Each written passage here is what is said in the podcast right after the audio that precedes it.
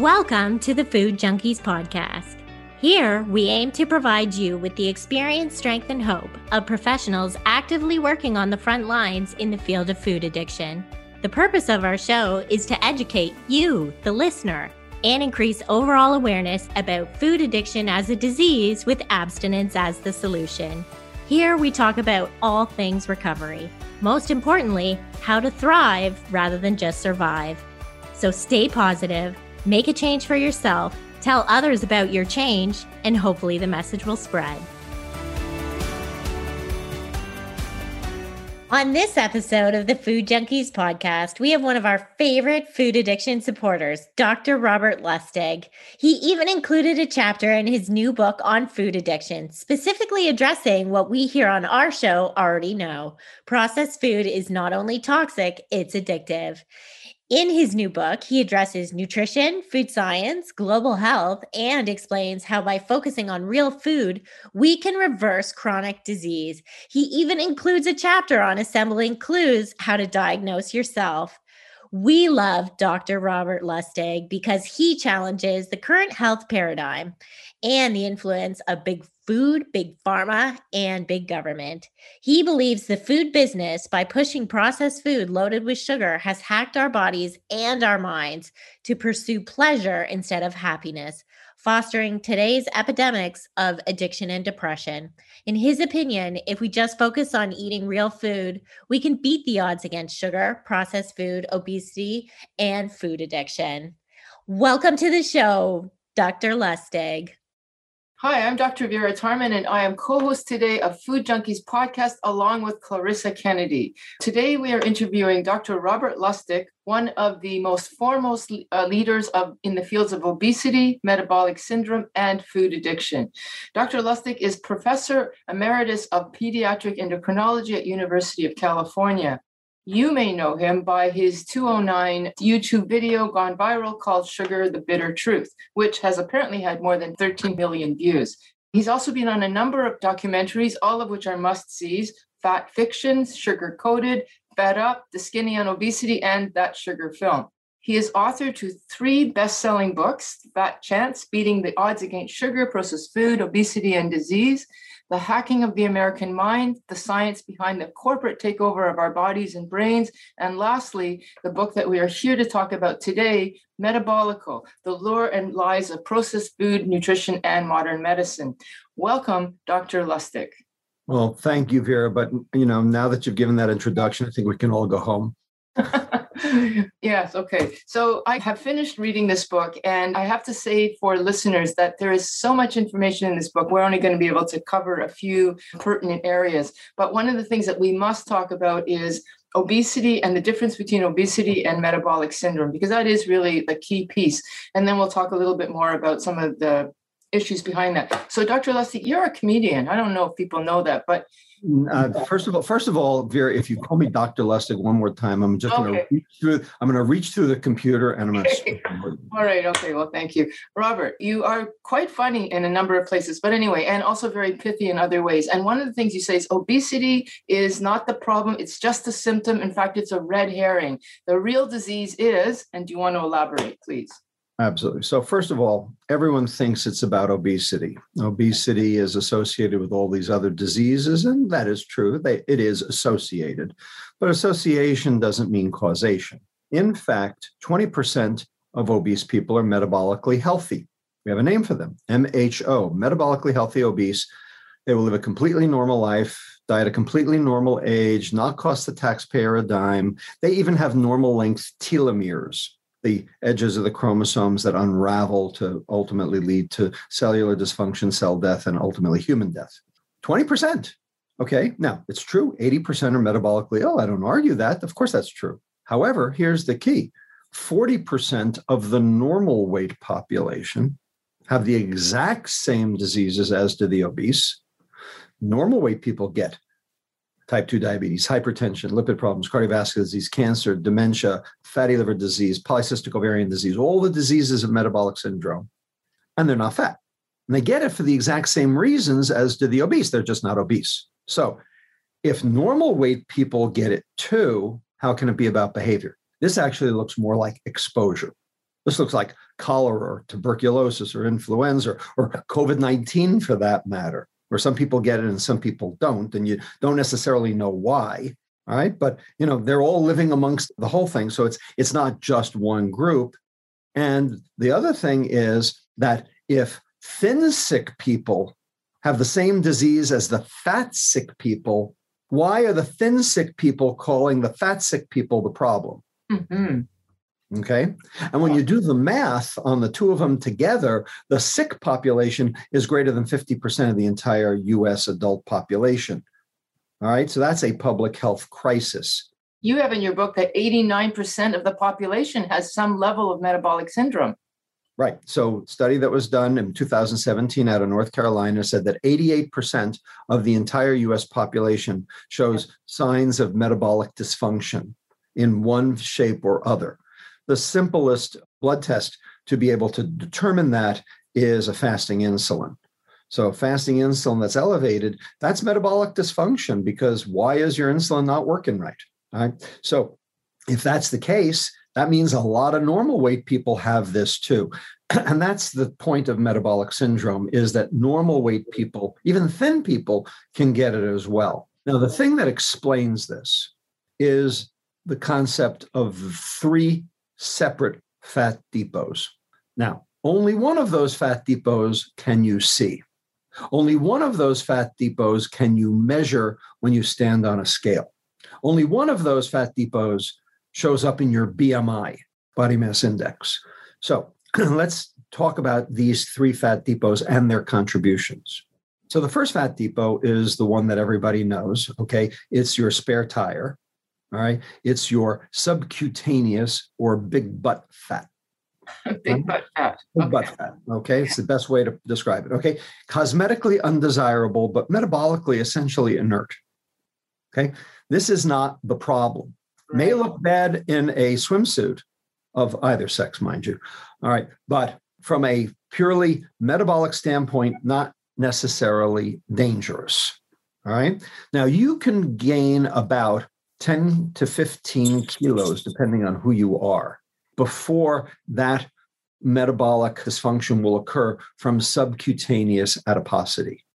And the reason likely that you have to gain that much weight before you see something in your metabolic machinery is because when the blood drains out of the subcutaneous fat, it goes straight into the systemic circulation, right? So it's diluted by your entire blood volume, okay? And you have 6 liters of blood. So whatever the fat cells are draining, it's, you know, in terms of cytokines or in terms of any other, you know, bad proteins or potentially infectious agents, et cetera, it's going to be diluted by, you know, in the entire volume of distribution of the body. So 10 to 15 kilos. Second fat depot, big belly fat, okay? Not your spare tire, but specifically, you know, what's going on around your middle, okay? Visceral fat. Visceral fat is not subcutaneous fat. Number one, it has different cytokine dynamics. It has different genetics. And most importantly, it has different anatomy, because the visceral fat does not drain into the systemic circulation. The visceral fat drains into the portal vein, and the portal vein goes directly to the liver. And it is that those cytokines that are hitting the liver that determine whether or not something is going to be dangerous or not. And so because all of the visceral fat drains directly into the liver is getting a much higher concentration at a lower amount of visceral fat. So the amount of visceral fat that you can accumulate before you start seeing metabolic dysfunction is more like about 2 kilos, 4 pounds, maybe 5. Okay. And you may not see that on the scale, or you may not see that even in your dress size, but you might see it in your waist circumference. And the reason we know this is true is because there are patients who are actually losing weight and still becoming metabolically more dysfunctional. Clinical depression, as an example. Patients with clinical depression lose weight because they don't eat. They lose weight, but they gain visceral fat. And as they gain visceral fat, their cytokines go up.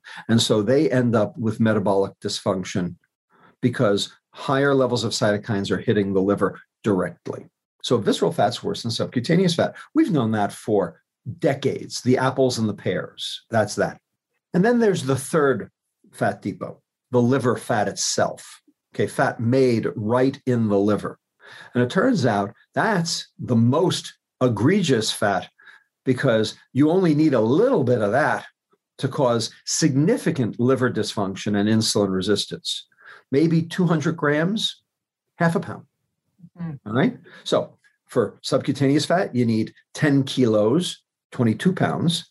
For visceral fat, you need about 2 kilos, about 4.5 pounds.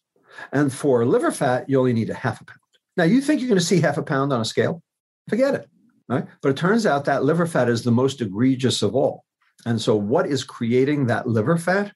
Sugar. And the reason we know that is because that's triglycerides. So triglycerides, the same as VLDL, very low density lipoproteins. And those are made in the liver with sugar as the substrate through a process called de novo lipogenesis, new fat making. And so when the liver can export it out, it's serum triglyceride, in which case that could be a source for cardiovascular disease or obesity. But when it stays in the liver, when it doesn't make it out, when it precipitates as a lipid droplet, now you have fatty liver disease, and now you have insulin resistance, now you have risk for type 2 diabetes, and all the other chronic metabolic diseases that go along with it. Okay. So 3 different fat depots, 3 different inherent risks, and 2 of them you can't see.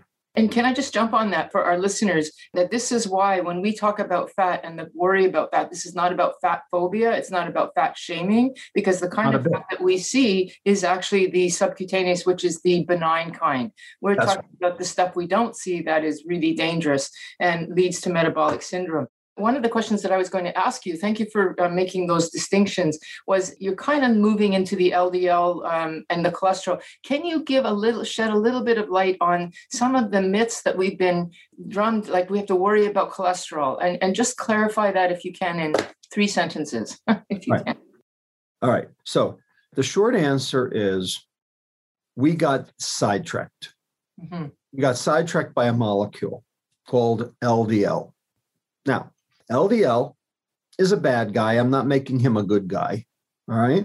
He's a bad guy, but he's not nearly as bad as the other bad guy, okay? All right? It's like the Jesse James gang. You know, none of them were good, but maybe one of them was worse.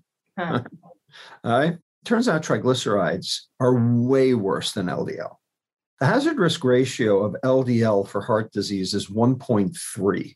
So if you have a high LDL, you have a 30% increased risk of having a heart attack. True. I mean, that's not good. And that's statistically significant. And I'm not arguing, you know, we should let our LDLs go up to sky high. However, the hazard risk ratio for triglycerides in heart disease is 1.8, much higher. Now, the reason we focused on LDL was twofold.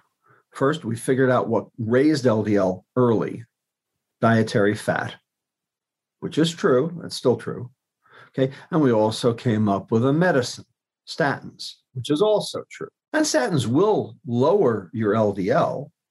I don't argue that either. The question is, does that alleviate your risk for a heart attack?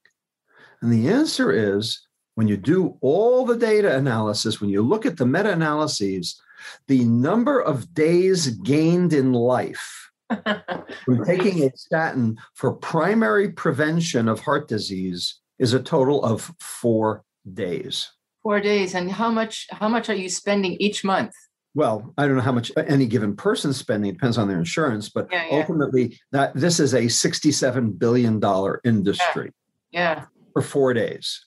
Now, if you've had a heart attack already, now you're talking about secondary prevention of a second heart attack. Mm-hmm. Then statins actually seem to be very useful. There's a much better hazard risk ratio and benefit ratio. So it's not that statins are useless. They have a use. It's just that not everybody needs them. And the question is your LDL the problem, or is it your triglycerides that are the problem? To be honest with you, most doctors don't even know what a triglyceride is. And they don't know what to do about it if it is high. And they don't understand where it came from. And they don't understand what it portends. They don't understand what the cause of it is. And if they did, then maybe we could actually start solving this problem. Okay, so what's the answer? This is why I wrote the book. Yes. So triglycerides basically come from de novo lipogenesis, which comes from sugar, because the liver can't metabolize all the sugar that's hitting it. The fructose molecule has a limited capacity for metabolism. Our TCA cycle only runs so fast. And when you flood your liver with a tsunami of a soft drink or, a breakfast cereal or whatever, your liver is basically being hit with too much for its ability to be able to clear it.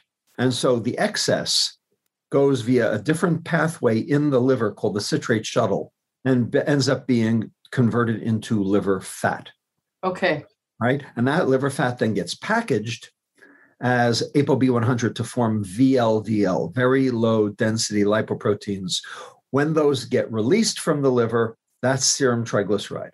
Okay. Basically, your serum triglyceride is the same as your sugar consumption. Right. I can only say that I see that clinically when I see my alcoholics come in and they have outrageously high triglycerides because, of course, yes, what is alcohol? Yeah. Well, the point is sugar and alcohol are metabolized exactly the same in the liver. So it's no surprise that you would get the hypertriglyceridemia of alcohol or the hypertriglyceridemia of sugar consumption, which is why my kids in my obesity clinic have high triglycerides. Yeah. Okay. Wow. So when you get rid of the sugar, triglycerides fall by 50% in 9 days. Right. In 9 days. Yeah. So it would make a lot more sense as clinicians for us to reduce the sugar rather than focus on the statins and et cetera. Exactly right. Yeah. Okay. That's the point. And that's what doctors don't know. They just know, high LDL. They read it off the side of the lab slip. HL, that's $10, by the way, that's an interpretation. So they see the high LDL. So they say, you need a statin. Garbage.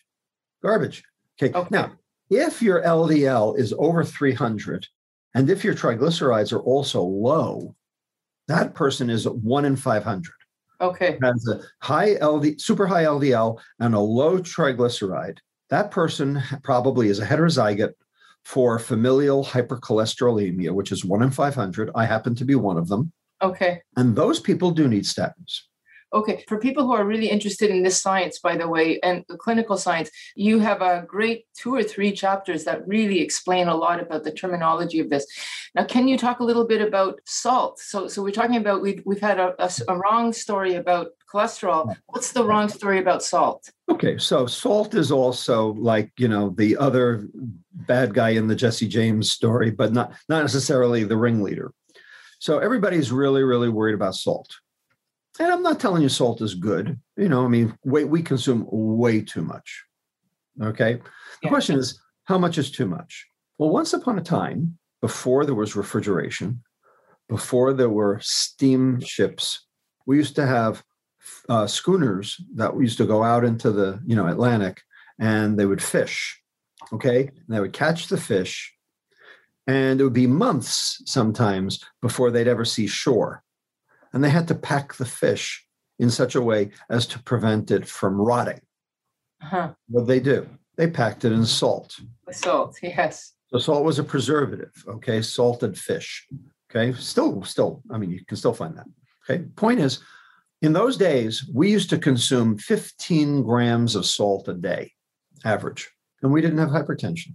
Mm-hmm. And the reason was because our kidneys were perfectly adept at being able to excrete all the excess salt. We had good kidneys that worked, got rid of the excess salt. So 15 grams of salt, no problem. But now, today, we're finding that we have hypertension with even our current median consumption of salt, which is 6.9 grams. Uh-huh. And we're told we have to get our sodium consumption down to 2.3 grams or below in order to prevent hypertension. So how come 150 years ago, we could eat 15 grams and be fine, and today we can't even eat 2.3 grams and we have a problem? What up with that? So the answer to that is very simple. Turns out the kidney is adept at excreting salt if there's no insulin around. If you are insulin sensitive, your kidney will excrete the salt. If you are insulin resistant, insulin prevents sodium excretion. It increases sodium resorption at the level of the renal tubule. It's bringing all the sodium back in, therefore all the water back in, and that's why our blood pressures are going up. Yeah, so you said the magic word, insulin. So it is true that salt is an issue. Yeah. The reason salt's an issue is because of the sugar. Right. Because of the insulin resistance. And if you got rid of the sugar, you probably wouldn't have to get rid of the salt. Okay, so we're getting back to the story of insulin. I want to get to the processed food and all the other stuff, but is there something that you can, again, summarize about like metabolic syndrome and insulin and how we need to focus more on that? Because you mentioned that was one of the key thing we had to study, even more than blood sugar. Right, so the point I make in the book, and this is sort of the take-home message about metabolic syndrome. Right on. Give it to us. These diseases that we call diseases, type 2 diabetes, hypertension, lipid problems, cardiovascular disease, cancer, dementia, Okay, these are actually not diseases. These are symptoms of disease. They are not the disease themselves. And you'll notice that not one of those 8 diseases has a cure. They have treatments, but in fact, the treatments don't really even work. They treat the symptoms. They don't treat the actual disease. It's like giving an aspirin to a patient with a brain tumor because they have a headache.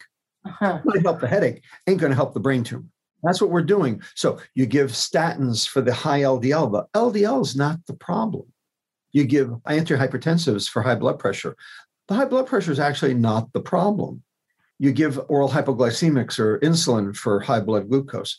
The high blood glucose is actually not the problem. It's the symptom of the problem. Mm-hmm. And you could solve each of those if you actually address the cause of the problem. These are the symptoms of the problem. So what is the cause?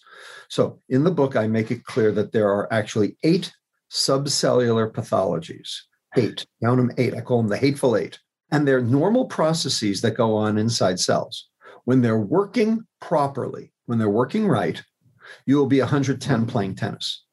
When they're working wrong, you will be 40 with 2 stumps on a dialysis machine waiting for your next stroke. Hmm. All right. And that's all food. Okay. The difference between the 40-year-old in the wheelchair and the 110-year-old playing tennis is all food. The question is, what are those pathologies, subcellular pathologies that are actually driving these diseases? And I will name them. There are 8 of them. 1, glycation. 2, oxidative stress. 3, mitochondrial dysfunction. 4, insulin resistance. 5, membrane instability. 6, inflammation. 7, methylation. 8, autophagy. Now, none of those have an ICD-11 code. None of those are things that doctors know about or treat. None of those are billable. None of those are, quote, diseases, unquote.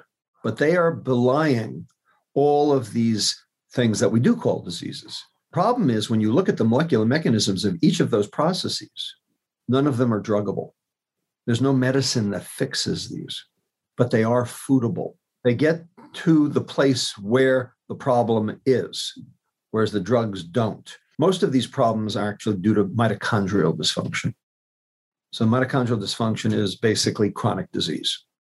And so when your mitochondria don't work right, then you need more energy to go into the cell to try to get more ATP out of the cell. Right. The problem is the mitochondria is where it should happen.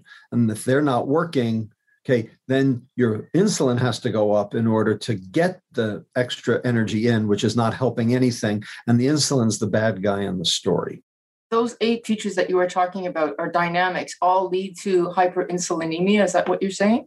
Well, they're all associated with hyperinsulinemia, some directly, some indirectly, but yes. Just to simplify it for our listeners so that they lead to or are associated with hyperinsulinemia, which then leads to these chronic diseases that we are dealing with, which is the bread and butter of family medicine and internal medicine. So the key to that is don't worry about the calories, get the insulin down. Exactly.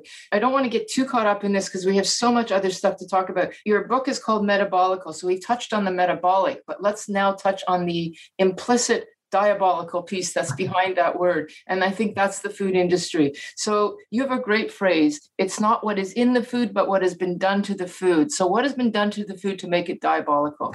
Right. So basically, real food is food that came out of the ground or animals that ate what food that came out of the ground. That's real food. Everything else is processed in some fashion.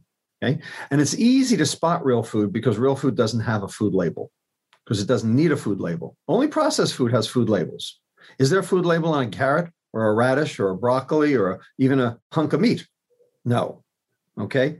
The point is that once something's been done to the food, then they have to put a food label on.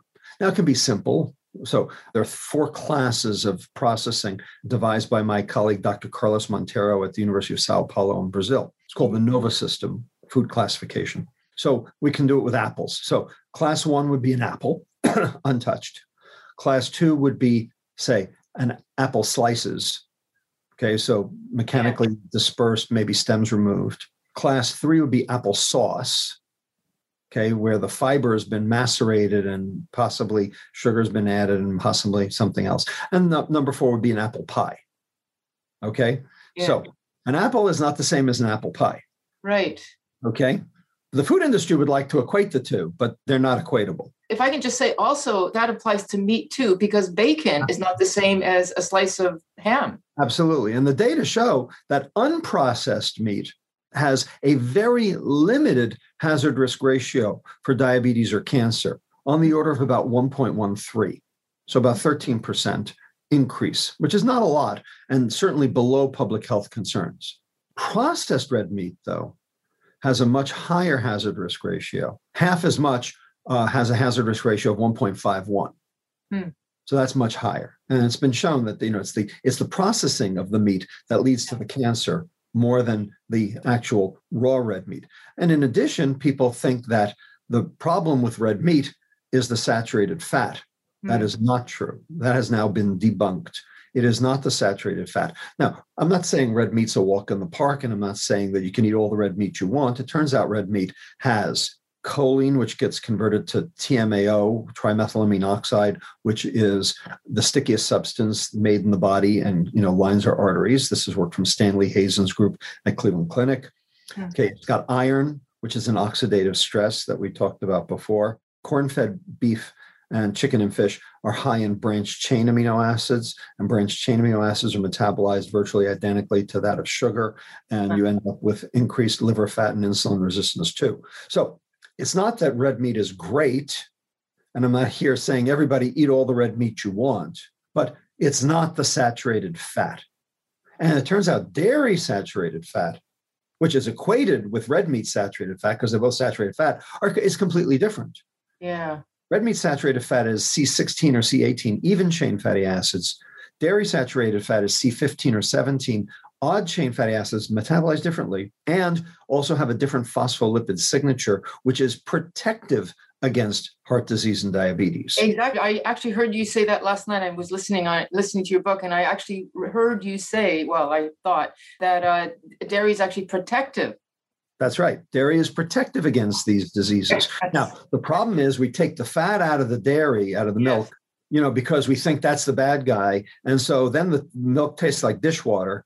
Okay, and then we got to get the kids to drink it. So what do? We add the chocolate, you know, the high fructose corn syrup. So we basically taken something out that was protective and put something in that's actually detrimental. That's food processing in a nutshell. There's a great section on processed food, additives, how foods are not really foods, like chicken is more than just the chicken that we think we're buying, stuff like that's all really interesting. You just touched on this. You mentioned the hunters versus the gatherers, the false dietary war of the keto versus vegan. Do you want to say something about that, please? Sure. You know, the ketos and the vegans seem to be like, you know, on opposing sides fighting with each other. You know, the vegans want the cows gone, and the ketos, you know, are basically saying, you know, I'll die before I eat a carrot. You know, I mean, it's just crazy. Possible. It makes no sense. Bottom line is both work.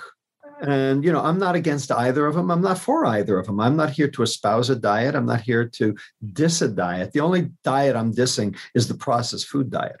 So you can do processed food keto.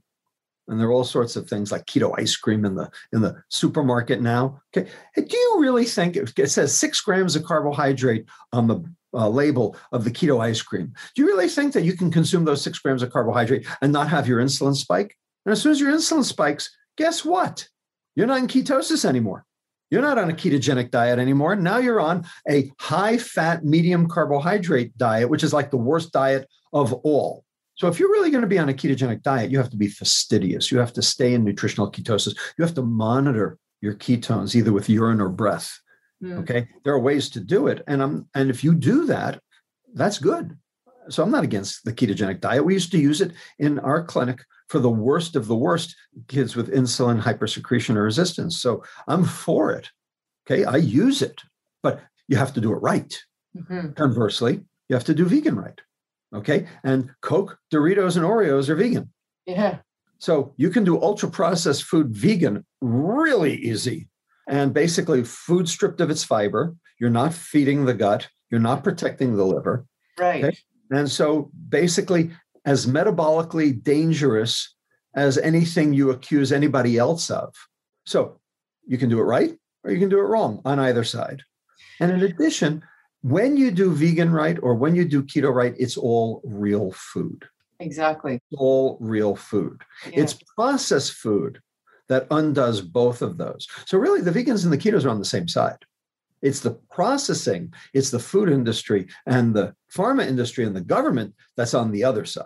Exactly. And before we get to that, I want to ask you a question that I've been wondering for a long time. There's a number of things in your book, you know, in terms of if you eat the right diet, you'll understand. Now, one of the things is that dementia may be considered part of metabolic syndrome. Do you think that we can actually prevent the scourge of Parkinson's and Alzheimer's if we changed our diet? And what about a person who has Alzheimer's? Could there actually be reversal or retardation if they started eating properly? So these are all very good questions, which we do not have final answers to. Okay, I'm going to be very clear on this. Yeah. I cannot in good conscience tell you, you can reverse Alzheimer's. Right. However, having said that, one of my good friends, Dr. Dale Bredesen, wrote a book called The End of Alzheimer's. Okay? Wow. No, it's not the end. That was what the publisher said. Okay. Yeah. This publisher was my publisher, and I know all about how they name books. Okay. That was not his original title. He's taken a lot of flack for it. All right. But here's what I do know. He likens Alzheimer's disease to like having a house with 36 holes in the roof. You can fix one hole, you can fix two holes. You can fix 35 holes, and you're still going to have a wet house. In order to fix the house, you got to fix all 36 holes in the roof. Mm-hmm. There are a lot of things that can cause Alzheimer's. There are a lot of things associated with the pathogenesis of Alzheimer's. Diet happens to be a lot of them, but you might have Alzheimer's for a completely different reason. Okay. So what I would say is that if we ate better and we got ourselves insulin sensitive, a significant proportion of patients with Alzheimer's would stop the process. Yeah, it's like an epigenetic process. And some of them likely would reverse. And actually, Dr. Bredesen has data on that and is publishing it right now. He's already got the preprint out in MedXRIV. But that doesn't mean your Alzheimer's will get better, because your hole in the roof might be a different hole in the roof. There's heavy metals and there's ApoE4 and other things that are not specifically related to diet. But, you know, just think about all those nursing homes and the food that we give our elderly people in nursing homes. We don't even want to go there. Let's look at now the treatment. You mentioned big pharma, modern medicine. I loved your phrase where you said doctors, well, how are we creating the problems? You said that we're sheep. So how has modern medicine been part of the diabolical treatment and, you know, big pharma behind? All right. Well, so first of all, you know, I majored in nutritional biochemistry in college at MIT. I was really interested in this stuff. I thought I was going into nutrition as a, after college. I went to medical school. I went to Cornell University Medical College in New York City, and they beat it out of me. Basically told me, that was important. Everything I learned the previous years, I'm never going to use that again. It's not important. You know, the problem is calories. The problem is, exercise. The problem is, drugs, et cetera. Because that's ultimately what the curriculum had, because Big Pharma sponsors pretty much all of the medical curriculum. They underwrite the medical curriculum. And that's been true since the Flexner Report of 1910. All right. So I was told to basically forget all that stuff. And, hey, who was I to question? I'm a medical student. I'm supposed to say to the gurus, that they're wrong. So, I went along with it. I practiced like they told me. And the problem was my patients didn't get better. No, they got worse. Yeah. Well, in 1994, we discovered this hormone called leptin.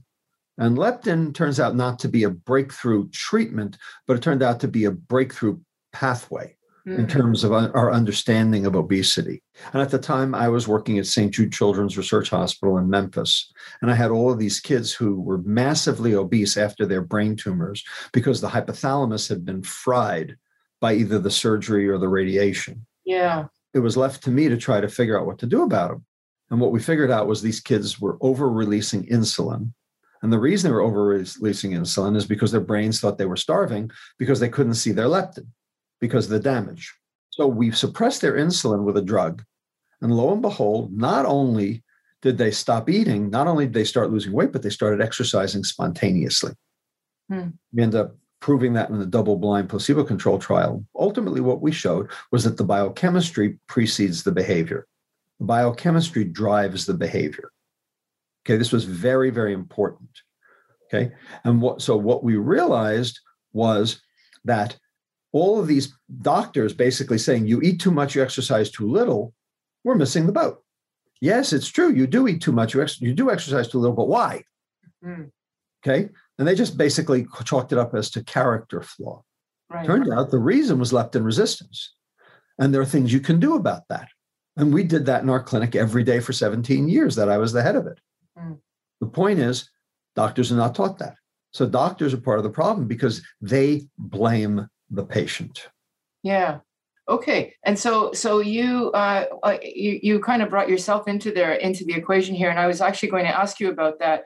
In the time that I've known you, which has been since between Fat Chance and Hacked, you went from, I guess, you're buying the party line to more and more and more becoming overtly critical of the medical/pharmaceutical piece. So how did you go from this sort of understanding of the hormone of leptin and insulin to the stand that you're taking now, which is, hey, the pharmaceutical, I think you used the word immoral hazard. Like, that's pretty out there. Yeah, it is. Yeah, that's not something you would have done 5 years or 10 years ago.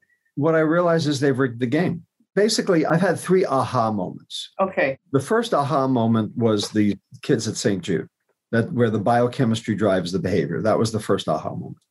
The second aha moment came in 2006 when I realized that sugar and alcohol were basically metabolized the same way in the liver, causing the same disease. And that's why my children that I was taking care of had the diseases of alcohol without the alcohol.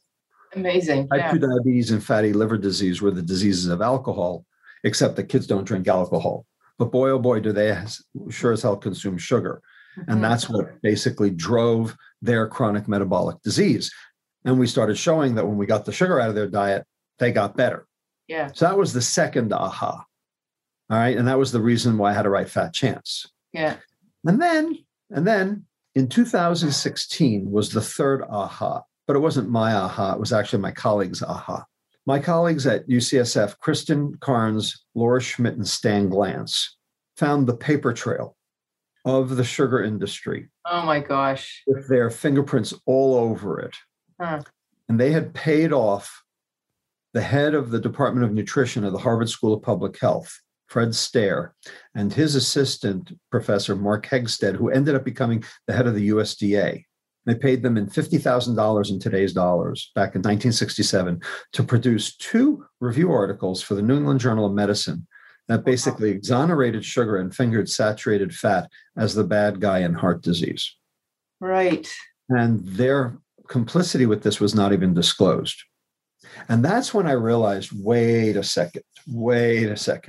Yeah. Okay. This, there's a subterfuge going on here. Okay, there's more to this story. And since that time, there's been more and more that's come out about industry disinformation and them putting their thumbs on the scale. My colleague at the New York Times, Anat O'Connor, wrote a whole article on Coca-Cola and the Global Energy Balance Network and how they basically tried to shift blame away from their product and the lack of exercise as the cause of obesity, and several others, Exercise is Medicine and True Health Initiative, and all of these things that they have basically been underneath promulgating in an attempt to try to deflect and deny. And so I realized this is tobacco all over again. And I sort of knew it, but I didn't know just what the extent of it was. That made me realize that they had rigged the game. And that's why in the book, I call it immoral hazard. And that's the third aha. And that's the other reason why I had to write this book, Metabolical. So we used to say, you are what you eat. Fat Chance said, no, you are what you do with what you eat. Okay. Because metabolism matters more than calories. And what this book says is, you are what they did with what you eat. Right. Which is much more political than ever before. And so this book is half science and half expose. Yeah. You know, if it were a Hollywood tell-all, you know, you'd call it a kiss and tell. Okay. But it's, since it's about diabetes, it's really more a piss and tell. Yeah. You also talk about big government, you know, the FDA, you know, for people who are interested in this, there's an expose piece to this. I would agree, certainly. Right.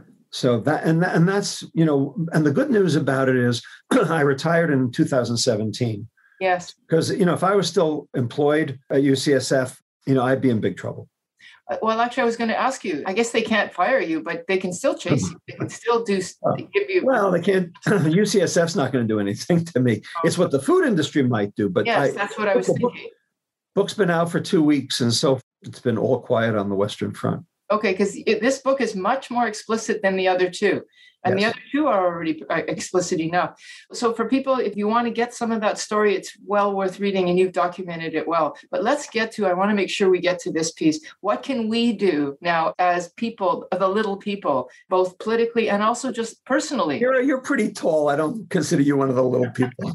Well, thank you. But you have a really nice piece about how people should bring their paper with them to the doctor's office with the request. Do you want to elaborate on like, what can we do? Yeah. For ourselves. So the point is that doctors don't know what they're doing. Okay. Right. And I'm a doctor, so I can say that. You can't say it, but I can. All right. They don't know what they're doing. And the reason is because they were never trained. They could know what they were doing, but they haven't been trained to know what they're doing. And part of the reason they don't is because Big Pharma is in charge. All right. Big Pharma's basically told them they have to prescribe medicines. They don't know what nutrition is. They don't even know how to fix a nutritional problem because it's never been explained to them what the problem is. Doctors need basically a remedial course in nutrition. I actually hope that this book will actually become a medical school text. That would be wonderful. Yeah. I actually wrote it for that purpose, and there are 1,054 references. Yeah. I got to tell you that part about the liver metabolism, I've already listened to that twice because I didn't even know all of that stuff. And so I thank you for that. So this book is useful on many different levels, from the clinician to the patient person. But, you know, it'll tell you what to ask for blood work, for example, right. And a sort of mini primer on how to interpret it. Right. So basically, your doctor will look at a lab slip and go, oh, yeah, those are normal. And that's it. If you take the word normal, if you're the patient and you let your doctor say the word normal, okay, you haven't done your job as a patient. Okay, there is no such thing as normal. Right. If you accept normal, you have basically not done your due diligence. What do you mean by normal? I say it all the time. What is normal? Yeah, right. And boy, in psychiatry, there is no normal, as we know. Yes, yes. Okay, but problem is that doctors don't know how to interpret those lab tests. Mm-hmm. Okay, and I wrote a full chapter on using the lab data to diagnose yourself, not because I want patients necessarily diagnosing themselves, but I want patients to basically quiz their doctors, get the real story, and I want them to basically say to the doctor, here's what I want, and here's why I want it. Yeah. All right. And then maybe the doctor will basically say, well, gee, maybe I ought to figure out what this is. And this is very understandable, folks. So please read that. You also talk about how they can go to a grocery store and what to look for, like all that stuff as well. Exactly. You know, basically what you're looking for is food without a label is what you're looking for. Yeah. Right. And tends to populate around the edges of the grocery store rather than in the center. In the center aisles, if you've gone in the aisles, you've gone off the rails. That's the bottom line. One of the phrases that you use a lot, and I don't know if you can describe this in 3 sentences, but we need to protect the liver and feed the gut, essentially. What's the takeaway there for the person listening? Basically, I have a whole chapter in the book on what constitutes healthy. Yes, yes. So the FDA, you know, its definition of healthy is a joke. low in saturated fat, replete with vitamin D, and enough potassium and magnesium for bodily functions. That is the stupidest thing I ever heard. Okay. The USDA doesn't even have a definition of healthy, and that's on purpose, because if they had a definition, then none of the food companies could actually use the word healthy on their packaging. Right. Okay. Yeah. So they're not going to define healthy, because that's bad for the food industry. So in the book, I actually go through the empiric science and explain what healthy is. And it's relatively simple, Six words, two clauses, six words. Three sentences. One. No, two sentences. Okay. One, protect the liver. Two, feed the gut. Protect the liver from the onslaught of the tsunami of mono and disaccharides, from branched chain amino acids, from glyphosate, from heavy metals, from iron. Feed the gut. Feed the gut what? Well, the primary food of the gut is fiber. Mm-hmm. Fiber is the food for the bacteria. Okay. You don't chew it up. You can't absorb it. You can't generate any energy from it, but your bacteria can. And the point is that the fiber has been removed for shelf life and, you know, to reduce depreciation, but that was the food for the gut. And so if you don't feed your bacteria will feed on you. Wow.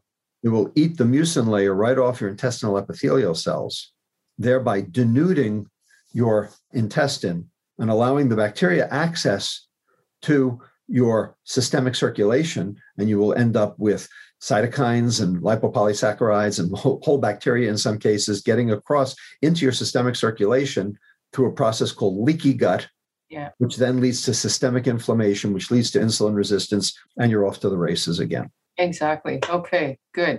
Now, I'm going to just ask one more question, and then Chrissy, you're going to close us off. But out of all of the food processing that's happened since your last book in the last 5 or so years, do you think, because you know we're interested in food addiction here, has food actually become more addictive? Sure. Add more sugar, it's more addictive. Sugar is an addictive substance because it is a hedonic substance. Any substance or behavior, for that matter, that releases dopamine in the extreme is addictive. Yeah. Okay. It may not be as addictive as some other things, but it's addictive nonetheless. So cocaine, heroin, very addictive. Nicotine, pretty darn addictive. Alcohol, a little less addictive. There are plenty of social drinkers. Okay. Sugar, probably about the same as alcohol. I think you're right about that. So, you know, there are some people who can do social sugar, and there are some people who basically are sugar addicts. And they will tell you, because they say, oh, I have a horrible sweet tooth. That's sugar addiction until proven otherwise. Yeah. And basically the reason they're telling you that is because it's socially acceptable, and they're looking for a co-enabler. Mm-hmm. They're looking for somebody to have an ice cream sundae with. Yeah, I agree. Yeah. You know, someday, I mean, you don't see people coming up and saying, you know, I have a horrible cocaine addiction. That's socially unacceptable. Yeah. But you can do that with sugar currently. My goal is for, you know, that to become as problematic as advancing your cocaine or your heroin addiction. We are all on the same page with that one. Absolutely. So anything that stimulates dopamine in the extreme leads to addiction. And sugar is the addiction everyone can afford. And it's the addiction that we give to babies, and your grandma is a pusher. Exactly. Okay. On that note, Chrissy, I'm going to give it to you. Oh my God. So can we just touch on a bit about the fructose, right? Because in our community, sometimes people are afraid of fruit, and that's a whole food. And can you just explain the difference? Yeah. The difference is the fiber. Hmm. So in the same way the fiber was for your bacteria, the fiber reduces the rate of sugar absorption from the gut into the bloodstream. It forms a gel on the inside of the duodenum, preventing early absorption. So even though you consumed it, you didn't get it. It was for your bacteria, and the bacteria chew it up for its own purposes. So yes, you ate it, but you didn't get it. You didn't, because you didn't absorb it, because the fiber mitigated that effect. But as soon as you squeeze it and freeze it, now there's no fiber. Now it's just like a soda. So eating whole fruit with the seeds, with the peel, with the fiber is fine. Okay, it's when you purify it, crystallize it, when you macerate it, when you turn it into a class 4 ultra-processed food substance, like apple pie, now you got a problem. Yeah, I appreciate that so much. I just wanted to thank you so much because I'm on the team that submitted the proposal for food addiction to the ICD, and you supported it. And it was just so wonderful to see that. So do you think this is something that we are going to get to see recognized by the World Health Organization in our lifetime or the next generation's lifetime? I think it will happen. It's going to be a slow process. All tectonic shifts take a generation, okay? Every cultural tectonic shift takes a generation. Why? The reason? I mean, look, think of it this way. We've had 4 cultural tectonic shifts in the United States in the last 30 years. And here they are, 4. Bicycle helmets and seatbelts, smoking in public places, drunk driving, condoms in bathrooms, okay? 30 years ago, if any legislator stood up in a state house to propose any legislation like that, they get laughed right out of town. Nanny state, liberty interest, get out of my kitchen, get out of my bathroom, get out of my car. All right. Today, they're all facts of life. Mm-hmm. How come? And why did it take 30 years? Answer, we taught the children grew up and they voted, and the naysayers are dead. They're dead. I was just waiting for you to say that. Okay. You have to vacate. In fact, people do not change their opinion.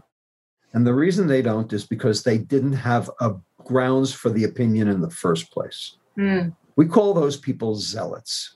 Mm. They're doing it on faith. Okay? If they did it on science, then we would see a change. But they don't, but they die. Science advances one funeral at a time. Oh, my gosh. We will. Oh, that's Max Planck said that many years ago. Ah. And it's been proven true by the National Bureau of Economic Research. It's in the book. Bottom line, we will see this change. We will. Okay. It's going to take a while. Mm-hmm. So we shouldn't expect to see it quickly, but we will see it. It's already there. It's already happening. It's just that the elites, the higher-ups, the people in charge of the keys to the kingdom, as it were, the ivory tower guys, you know, in charge of the DSM-5 and the WHO, they made their reputation on what came before. So they're not looking to overturn it. Yeah. So it'll take a while. Oh, I appreciate that so much. We have a signature question, and it is, what would you tell a younger version of yourself something about sugar addiction? That it exists. You know, it's not like I knew that. And, you know, to be honest with you, if I'd known that, maybe I could have helped my own weight and health myself early on. I didn't quite realize this early on. It wasn't obvious to me. It wasn't obvious to a lot of people. Oh. I mean, alcohol, it was easy because you had the acute effect. Cocaine was easy. You had the acute effect. Heroin was easy. You had the acute effect. Yeah. Sugar, it's a little harder. You know, you don't have so many acute effects. It's much more the chronic effect. Mm. Okay. Yeah. So it took a while, you know, took a while for caffeine too. Yeah. That I would say that, you know, that it exists. And where can our listeners find you? As if we don't know. But. Yeah, exactly. Well, there's a website, robertlustig.com. The book website is metabolical.com. There's a lot of YouTube videos. There's, you know, the famous one, Sugar, The Bitter Truth. You know, that was 2009. We have way more data. And, you know, I've done some more recent public education that, you know, will bring you a little more up to date. Having said that, I'm not hard to find. Yeah. Well, I know you're going to say goodbye, Chrissy, but if I can just jump in ahead, I just would like to thank you, Robert, for showing up today and talking about your book. This is a must-read book, folks. It's an extension of his last 2 books. And I just thank you for your tiresome work in this field, in obesity and food addiction. Thank you. It's my pleasure. I've got to go, unfortunately, now. Okay. Right? Thanks. Right. Talk to you later. Bye-bye. Okay, bye.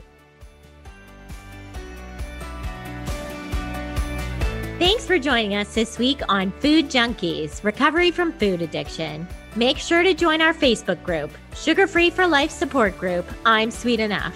You can subscribe to our show in iTunes or Stitchers. That way you'll never miss an episode. While you're at it, if you found value in this show, we'd appreciate a rating on iTunes. Or if you'd simply tell a friend about the show, that would help us out too. Don't forget to pick up your copy of Dr. Tarman's book, Food Junkies, which is available on Amazon. If you have any additional questions, both Molly and Clarissa are food addiction professionals and work one-on-one with clients. You can find their websites and email addresses in the show notes.